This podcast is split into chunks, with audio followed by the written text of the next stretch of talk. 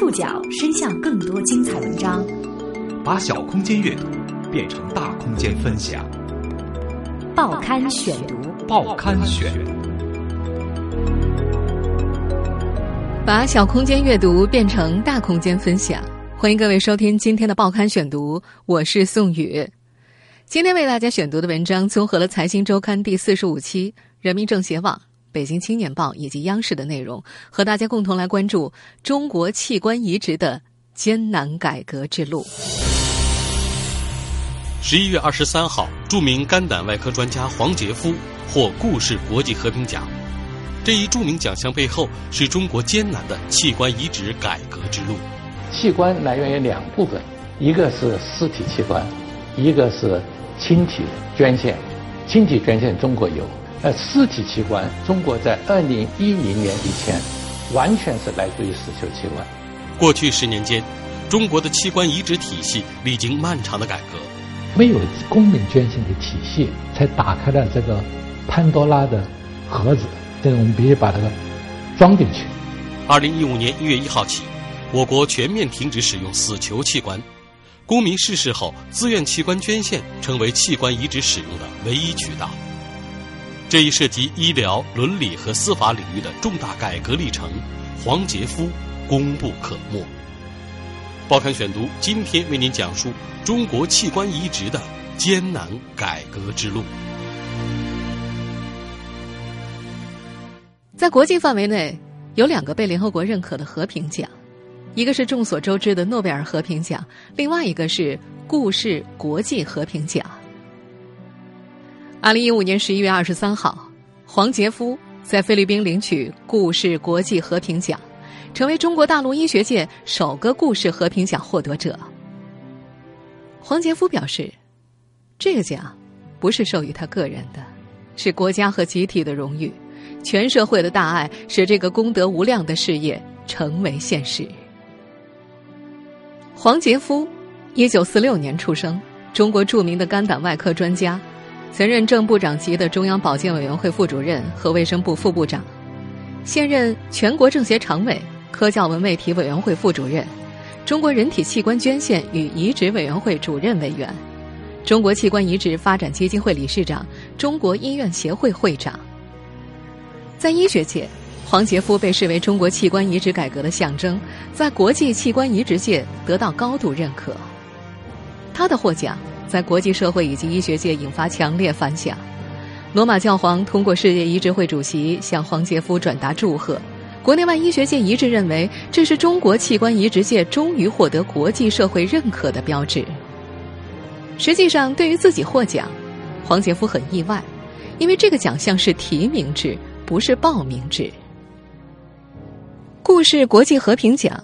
是由菲律宾著名政治活动家赫梅尼亚诺·哈维尔故事在上世纪七十年代中期创立，主要奖励在科学发现、政治文化、艺术文学、医药卫生、慈善宗教、商业经济、国际事务等领域为促进人类和平和谐、为尊重人类生命与尊严做出杰出贡献的个人与团体。自从二零零二年开始，该奖项每年颁发一次。由来自德美法中非等国的评委组成评选委员会，对来自世界各地的候选人进行评选。二零一五年八月二十一号，黄杰夫获评选委员会全体委员全票通过，成为二零一五年故事国际和平奖得主。黄杰夫获奖的消息公布之后，除了罗马教皇，更有众多国际器官移植界人士发来贺电。一封来自伊斯坦布尔宣言执行主席团的贺电说：“您在领导和呼吁停止使用死囚作为器官移植的来源中表现出来的勇气值得肯定。请您呼吁，现已在中国普遍实施的公民自愿捐献的做法与世界卫生组织的标准相一致。您在中国和器官捐献与移植国际组织之间起到了至关重要的连接作用。”您让中国同仁能够在国际会议中呈现中国新兴的科学和临床实验，让中国移植中心能够在医学期刊上公开发表论文，这对中国器官捐献和移植领域都做出了卓越的贡献。这封贺电意义非凡。世界卫生组织负责器官移植项目部的主任就说：“其中有几位都曾经在国际社会上言辞激烈的批评过中国的器官移植问题。如今能够获得他们的认可，表明中国的器官移植事业已经有了翻天覆地的变化。在此之前，中国医学界也对黄杰夫做出了高度评价。十一月十二号，吴阶平医学奖全体评委专家一致同意授予黄杰夫二零一五年吴阶平医学奖。以表彰他对中国器官移植捐献事业发展所做出的杰出贡献。吴阶平医学奖被业内人士誉为中国医学诺贝尔奖，是中国医学成就最高奖项。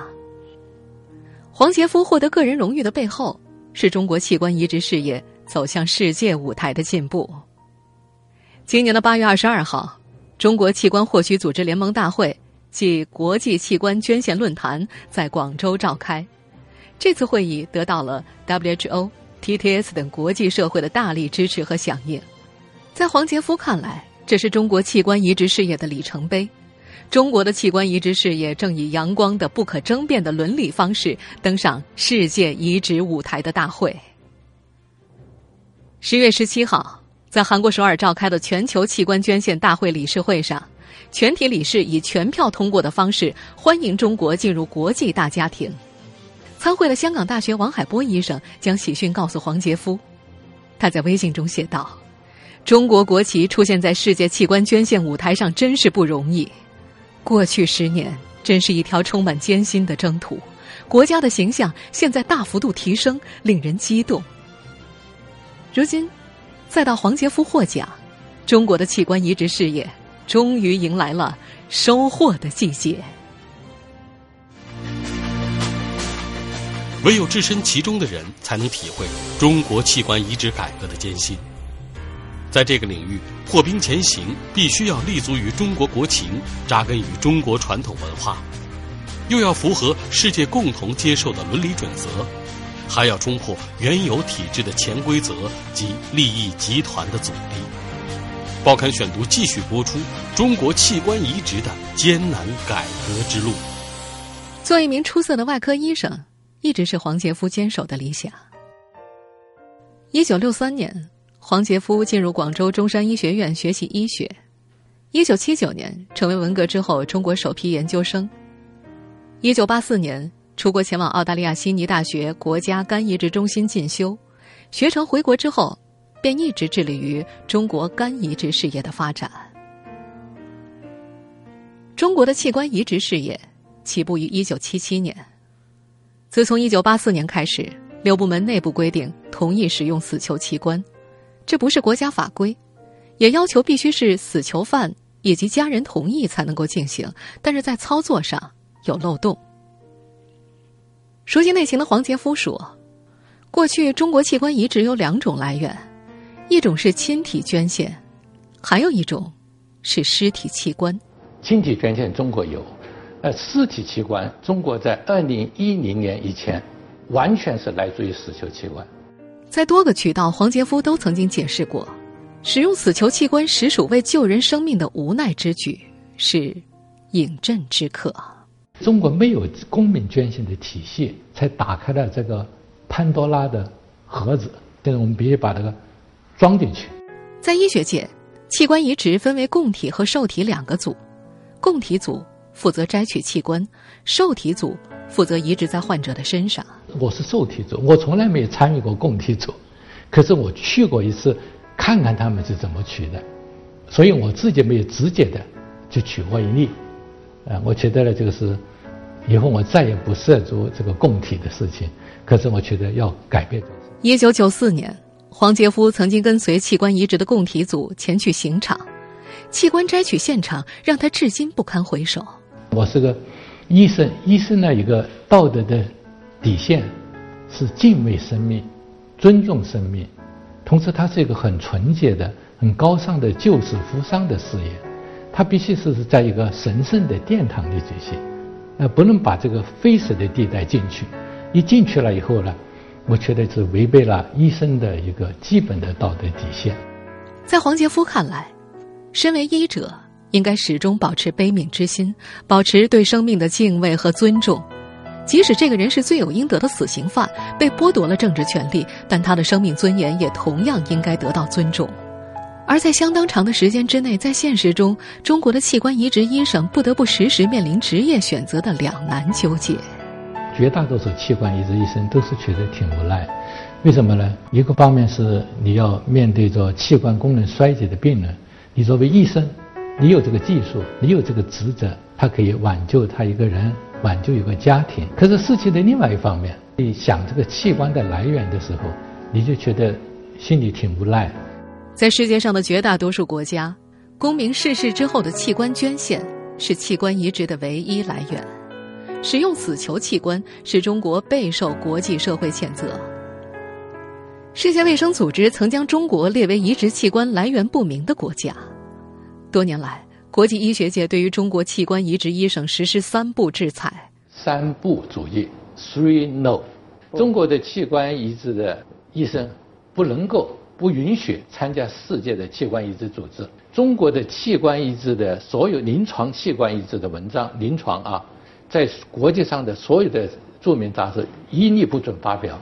第三个，中国的学者不论在世界的舞台上阐述、去演讲。讲中国器官移植的成绩。在年初接受央视面对面采访的时候，黄杰夫曾经说过，这让中国的全体移植医生都感到脸上无光和情感上的冲突。改变这个状态，不是我个人的心愿，是我们几代器官移植医生的共同的心愿。为了改变这种状况，2005年，时任前卫生部副部长的黄杰夫还曾陷入舆论漩涡。那年，在菲律宾马尼拉举办的世界器官移植高层会议上，黄杰夫被推选为主席。也是在这次大会上，黄杰夫坦言，当时中国尸体器官主要来自于死刑犯的现状。当时这个世界卫生组织是故意让我们难堪，把我选为了整个西太区四十三个国家的主席，在那次会上的主席。我主持会议，大家就直面这个问题：你们器官是哪里来的？当时呢，我觉得我说，作为一个中国的官员，也作为一个器官移植的医生，我想一条底线，不能说假话。如果你说你不承认用死球，那你就承认你的所有的器官是哪里来的？一年九千个器官移植，你器官哪来的？你要不能采取鸵鸟政策，你不能掩耳盗铃，是吧？你必须得承认这个事情。这也是中国有官方身份的人第一次公开表示中国器官移植的来源情况。黄杰夫表明了中国政府推行改革的决心和方向。会议还没结束，各种批判的声音和压力就已经接踵而至。呃，当时很多我的部的一些领导、好朋友都是副部长级的，说黄部长，你估计可能很快你就要免掉你的副部长了，呃，你这个官可能是做不成了，乌纱帽掉了。有关系不错的同行为黄杰夫担心，他却坦然地表示：“大不了回去做医生。”我是个医生，我最少我可以回去做医生。嗯，啊，同时我是个受老百姓欢迎的医生。二零零五年，黄杰夫的这次公开发言得到了党中央、国务院的支持，也成了中国器官捐献事业的拐点。这个事情回来以后，我想这个有很多争议，但是我很准确地告诉你，我得到了党中央、国务院最高领导的。坚决支持。在此以后，黄杰夫受命担任了中国器官移植事业改革的领军人。随后的2006年和2007年，中国器官移植领域相继发布《广州宣言》和《中国人体器官移植条例》，中国公民的器官捐献事业由此逐步迈向法治化轨道。2010年，原卫生部和中国红十字会启动公民自愿捐献工作，得到全社会的热烈响应。直到2015年1月1号起。中国全面停用死刑犯器官。其实，世界上很多国家在发展器官移植事业的过程中，都曾经历过使用死刑犯器官的历史。只是这些国家都是在这项事业开展之初作为技术尝试而使用死刑犯器官，一旦技术成熟，就转向了公民的器官捐献体系。而我国由于管理体制和医疗现状。导致在器官移植中使用死刑犯器官，一直持续了很久。报刊选读继续播出中国器官移植的艰难改革之路。在接受多家媒体采访的时候，黄杰夫都曾提到，我国器官移植事业发展过程中的最大问题是缺乏公民的器官捐献体系。二零一零年以前是没有捐献的体系，所以老百姓是捐献无门。在二零一四年才真正的启动我们这个全国的器官捐献工作。此前，关于公民捐献体系迟迟不能建立的问题，业内一直存在多种理由，比如说中国的脑死亡尚未立法，死刑犯器官不用是资源浪费等等。其中，中国老百姓受传统文化影响，不愿意捐献的说法是流传最为广泛的。就说中国为什么没有器官捐献，就是因为中国的传统的文化影响了公民的信念，不愿意捐献。我想这个是。就把这个脏水泼在我们民族文化上面，我是觉得这话是特别错误的。我们做的调查中间也不是那么一回事。我们落后的不是我们的传统文化，是我们的行政管理的体制。实际上，这样我们把管理体制搞好，把我们的改革法治体系搞好，我们这个文化一定不是阻碍公民捐献的一个障碍。事实也证明。业界之前所谓的那些猜测都是站不住脚的。自从今年一月一号我国全面停用死刑犯器官之后，我国的器官移植来源不仅没有出现所谓的预料之中的短缺，相反，器官捐献和移植数量还开创了历史新高。据统计，截止二零一五年十一月九号，我国共实现捐献案例五千三百八十四例，捐献大器官一万四千七百二十一个。其中，2015年实现捐献案例2237例，大器官6252个，并且器官移植的手术质量也得到了明显提升。按照现今每月大约200例器官捐献的增长趋势，黄杰夫估计，2015年公民器官捐献会超过2500例。按照每例捐献提供三个器官计算，再加上亲体捐献。今年由公民自愿捐献器官做移植手术的数量将会突破万例。黄杰夫说，原卫生部的有关部门曾经对青年学生做过调查，在捐献体系公开透明的前提之下，百分之七十的学生愿意捐献器官，这说明公民意识绝对不是中国器官捐献事业发展的制约因素，恰恰相反。我国传统文化当中的仁爱思想，那种救人一命胜造七级浮屠的善念，在有力推动着中国器官捐献事业的进步。也正因为如此，黄杰夫带头在国内建立了向死后捐献器官者默哀的仪式，因为这些捐献者是中国器官移植事业首先需要感谢和致敬的人群。在黄杰夫看来。真正阻碍器官捐献事业发展的，实际上是落后的管理体制。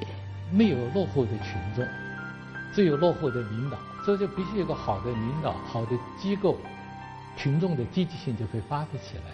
在改革过程中，最难改革的是改革自己。由于历史原因，在公民捐献体系建立之前，我国的器官捐献所走的是司法分配途径。这种途径由医院和地方法院建立联系。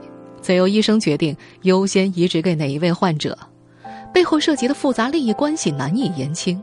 从我们的器官的获取是由地方法院跟医生和医院中间的联系，那这留下了太多的想象的空间，留下了太多的漏洞。器官移植医疗服务难以透明，再加上器官供需矛盾，导致我国的器官买卖等违法行为和黑市屡禁不止。这也成为敌对势力攻击我国人权事业的软肋。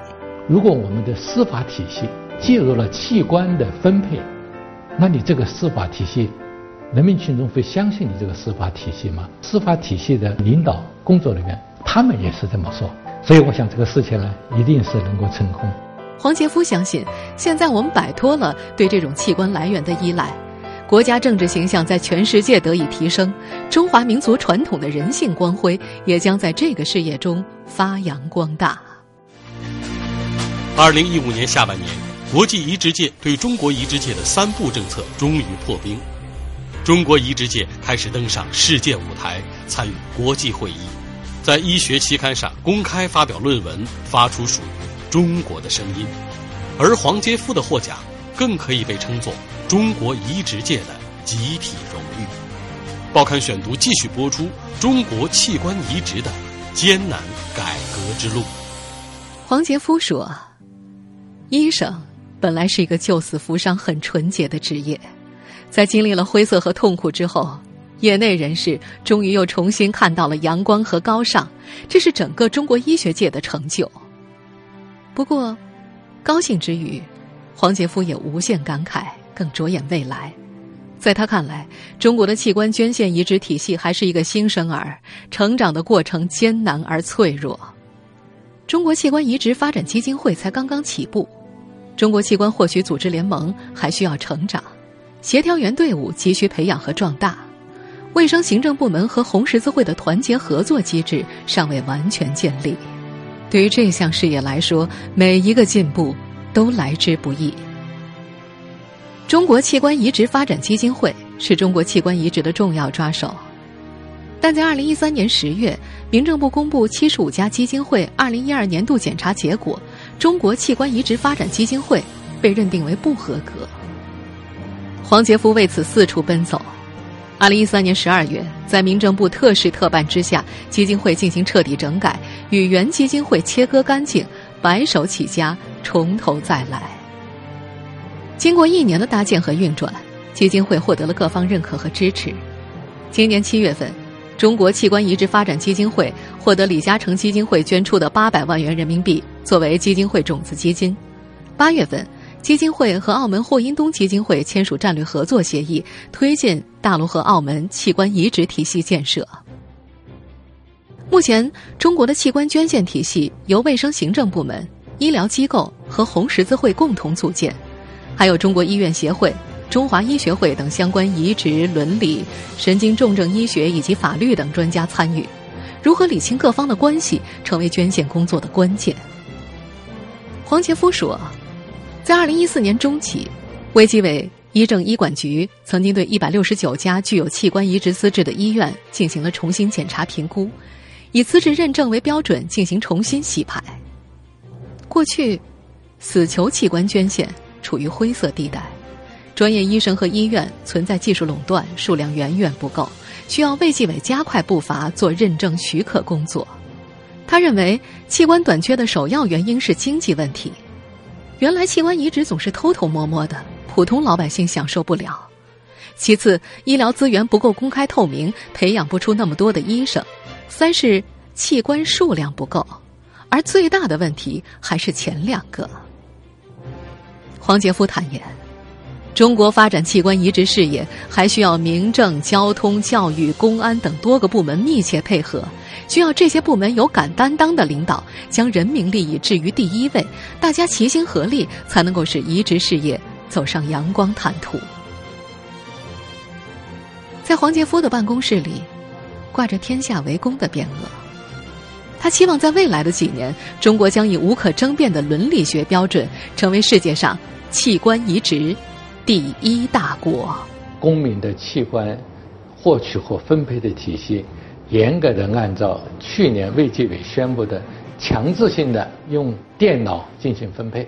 司法是社会公正的最后一道防线。我们在未来的几年中会快步的、健康的发展。我很坚信。啊，用三年到五年，我们国家会成为世界上的器官移植的第一大国。